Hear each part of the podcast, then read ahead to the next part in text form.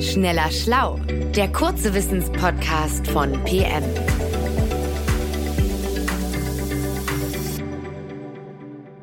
Herzlich willkommen zu einer neuen Folge mit einem diesmal merkwürdigen Titel, nämlich Wie kam die Jungfrau zum Kinde? Mein Name ist Martin Schäufens, ich bin Redakteur bei PM und als studierter Physiker würde ich auf die Frage, wie kam die Jungfrau zum Kind, eigentlich sagen, naja, gar nicht. Aber ich sitze hier mit Stefan Graf zusammen, unserem Literaturwissenschaftler und unserem Spezialisten für die Herkunft von Wörtern und er hat bestimmt eine andere Antwort für uns. Also Stefan, bevor du jetzt gleich loslegst, ähm, gehe ich recht in der Annahme, dass du mit der Jungfrau jetzt die Jungfrau Maria, also die Mutter Jesu meinst? Ja, Martin, klar. Wie kam die Jungfrau zum Kinde? Das sagen wir dann, wenn etwas geschieht, das wir uns kaum erklären können. Und diese Redewendung hat natürlich mit der biblischen Erzählung von der jungfraulichen Geburt Jesu zu tun.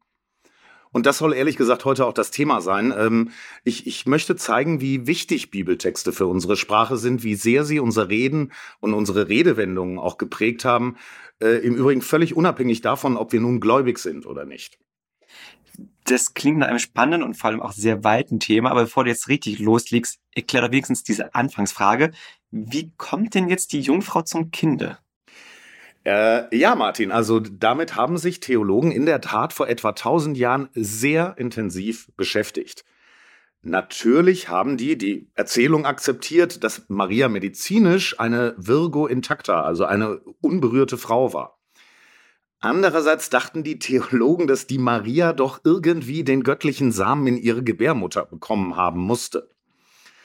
Und wie Theologen so sind, gucken sie dann in der Bibel nach und finden eine Stelle im Text des Johannesevangeliums, das Wort ward Fleisch. Und direkt danach haben sie sich daran erinnert, dass im Lukasevangelium beschrieben wird, wie ein Engel, der Maria ja ankündigt, dass sie schwanger werden und ein Kind gebären wird. Und dann zählten die Theologen vor tausend Jahren eins und eins zusammen. Es waren die Ohren Mariens, durch welche die göttlichen Worte des Engels gekommen waren. Und damit waren die Ohren auch die Eingangspforte für die Befruchtung. Die Ohren, das ist wirklich schon eine sehr schräge Idee, oder? Äh, natürlich, Martin, es ist ja auch schon tausend Jahre her, aber natürlich in der Tat. Äh, es gibt noch einen ganz anderen merkwürdigen Geburtsmythos in der christlichen Theologie, äh, der auch zur Redewendung wurde. Damals bist du noch in Abrahams Wurstkessel beschwommen. Abrahams Wurstkessel geschwommen. Ich muss zugeben, ich habe diese Redewendung noch nie gehört. Ja, die ist auch äh, tatsächlich älter und, und wahrscheinlich auch deshalb nicht so bekannt, aber die Herleitung äh, ist umso schöner. Äh, sie bedeutet ja, dass der oder die Angesprochene zum gemeinten Zeitpunkt noch gar nicht geboren war, also noch in Abrahams Wurstkessel war. Die Herkunft dieses äh, äh volkstümlichen Bonbons, sage ich mal, leitet sich vermutlich aus dem Hebräerbrief im Neuen Testament ab. Darin ist die Rede davon, dass Abrahams Urenkel Levi noch in, ich zitiere jetzt mal, Abrahams Lände war, als eben der Stammvater Abraham den Hohepriester Melchidisek begegnete. Der Volksmund machte aus der Lende dann den Wurstkessel. Also äh, das, glaube ich, muss ich nicht weiter erklären. Nee, bitte, das, das brauchst du jetzt wirklich nicht. Ähm, die Redewendung kann ich jetzt nicht, aber es gibt doch bestimmt auch irgendwelche biblischen Redewendungen, die auch ich kenne. Ja, natürlich, Martin. Ich erwähne mal ein paar. Ähm, beispielsweise ein Herz und eine Seele sein. Das stammt aus der Apostelgeschichte. Dort wird nach Jesu Tod die erste christliche Gemeinde in Jerusalem beschrieben. Ich zitiere, die Menge derer, die gläubig geworden waren, war ein Herz und eine Seele. Keiner nannte etwas von dem, was er hatte, sein Eigentum, sondern sie hatten alles gemeinsam. Das muss eine wirklich schöne Stimmung gewesen sein damals. Oder aber der Ausdruck, dass man etwas auf Herz und Nieren prüft.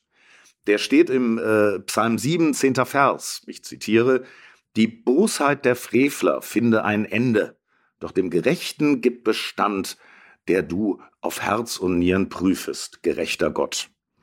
Dazu muss man wissen, im alten Israel galten die Nieren als Sitz des Gewissens. Und das Herz wird klar bis heute als Synonym für Empfindungen gesehen. Also dieser gerechte Gott prüft den Gerechten auch wirklich bis auf sein Innerstes. Das ist damit gemeint. Oder der mindestens ebenso berühmte Ausdruck im Schweiße seines oder meines Angesichts, den benutzen wir heute, wenn wir sagen wollen, dass jemand eine Aufgabe nach hohem Aufwand gemeistert hat. Dieser Ausdruck kommt aus der Erzählung vom Paradies, weil zunächst mussten dort Adam und Eva gar nicht arbeiten. Aber eben nach dem Sündenfall, ja, wir erinnern uns alle an den Apfel, verbannte Gott die beiden aus dem Paradies und gab ihnen, laut Genesis, drittes Kapitel, 19. Vers, folgendes mit. Im Schweiße deines Angesichts wirst du dein Brot essen, bis du zum Erdboden zurückkehrst, denn von ihm bist du genommen. Staub bist du und zum Staub kehrst du zurück. Seitdem müssen eben wir Menschen, laut der biblischen Erzählung, also ständig zur Arbeit gehen. Und sterben müssen wir auch. Dass ich jeden Morgen früh aufstehen muss, um zur Arbeit zu gehen, dass ich, das mir ausgerechnet Adam und Eva eingebrockt haben, na, herzlichen Dank. Sag mal, Stefan, der, es gibt einen Begriff, der schreit geradezu danach, dass er aus der Bibel stammt, nämlich der Sündenbock. Da steckt auch das Wort Sünde drin und das muss doch eigentlich aus der Bibel stammen. Sehr richtig, Martin.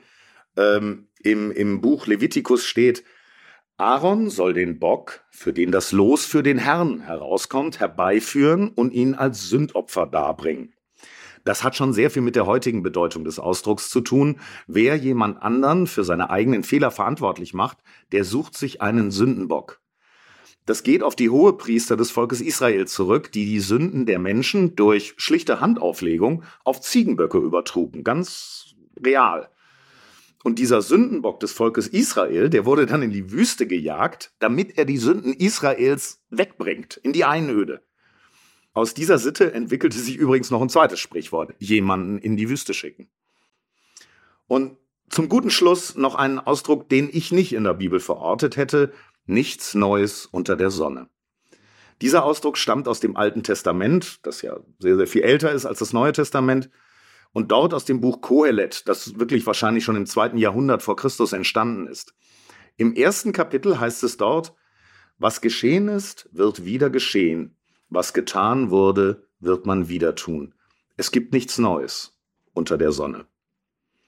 An dieser Stelle in diesem Buch wird nämlich zunächst einmal die Lehre des Kosmos entworfen. Menschen sterben, die Erde bleibt, Neues gibt es nicht. Disse Martin, wir können uns also auch wieder hinlegen, weil es gibt nichts Neues mehr, über das wir berichten können. Da würde ich zwar eigentlich nicht widersprechen, Stefan, aber eben hast du noch gesagt, wir müssen im Schweiß uns angesichts unser Brot essen. Wir müssen jeden Tag wieder neu aufstehen.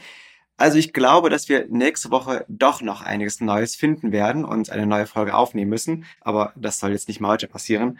Deswegen für heute schon mal vielen Dank und tschüss. Tschüss. Schneller Schlau, der kurze Wissenspodcast von PM.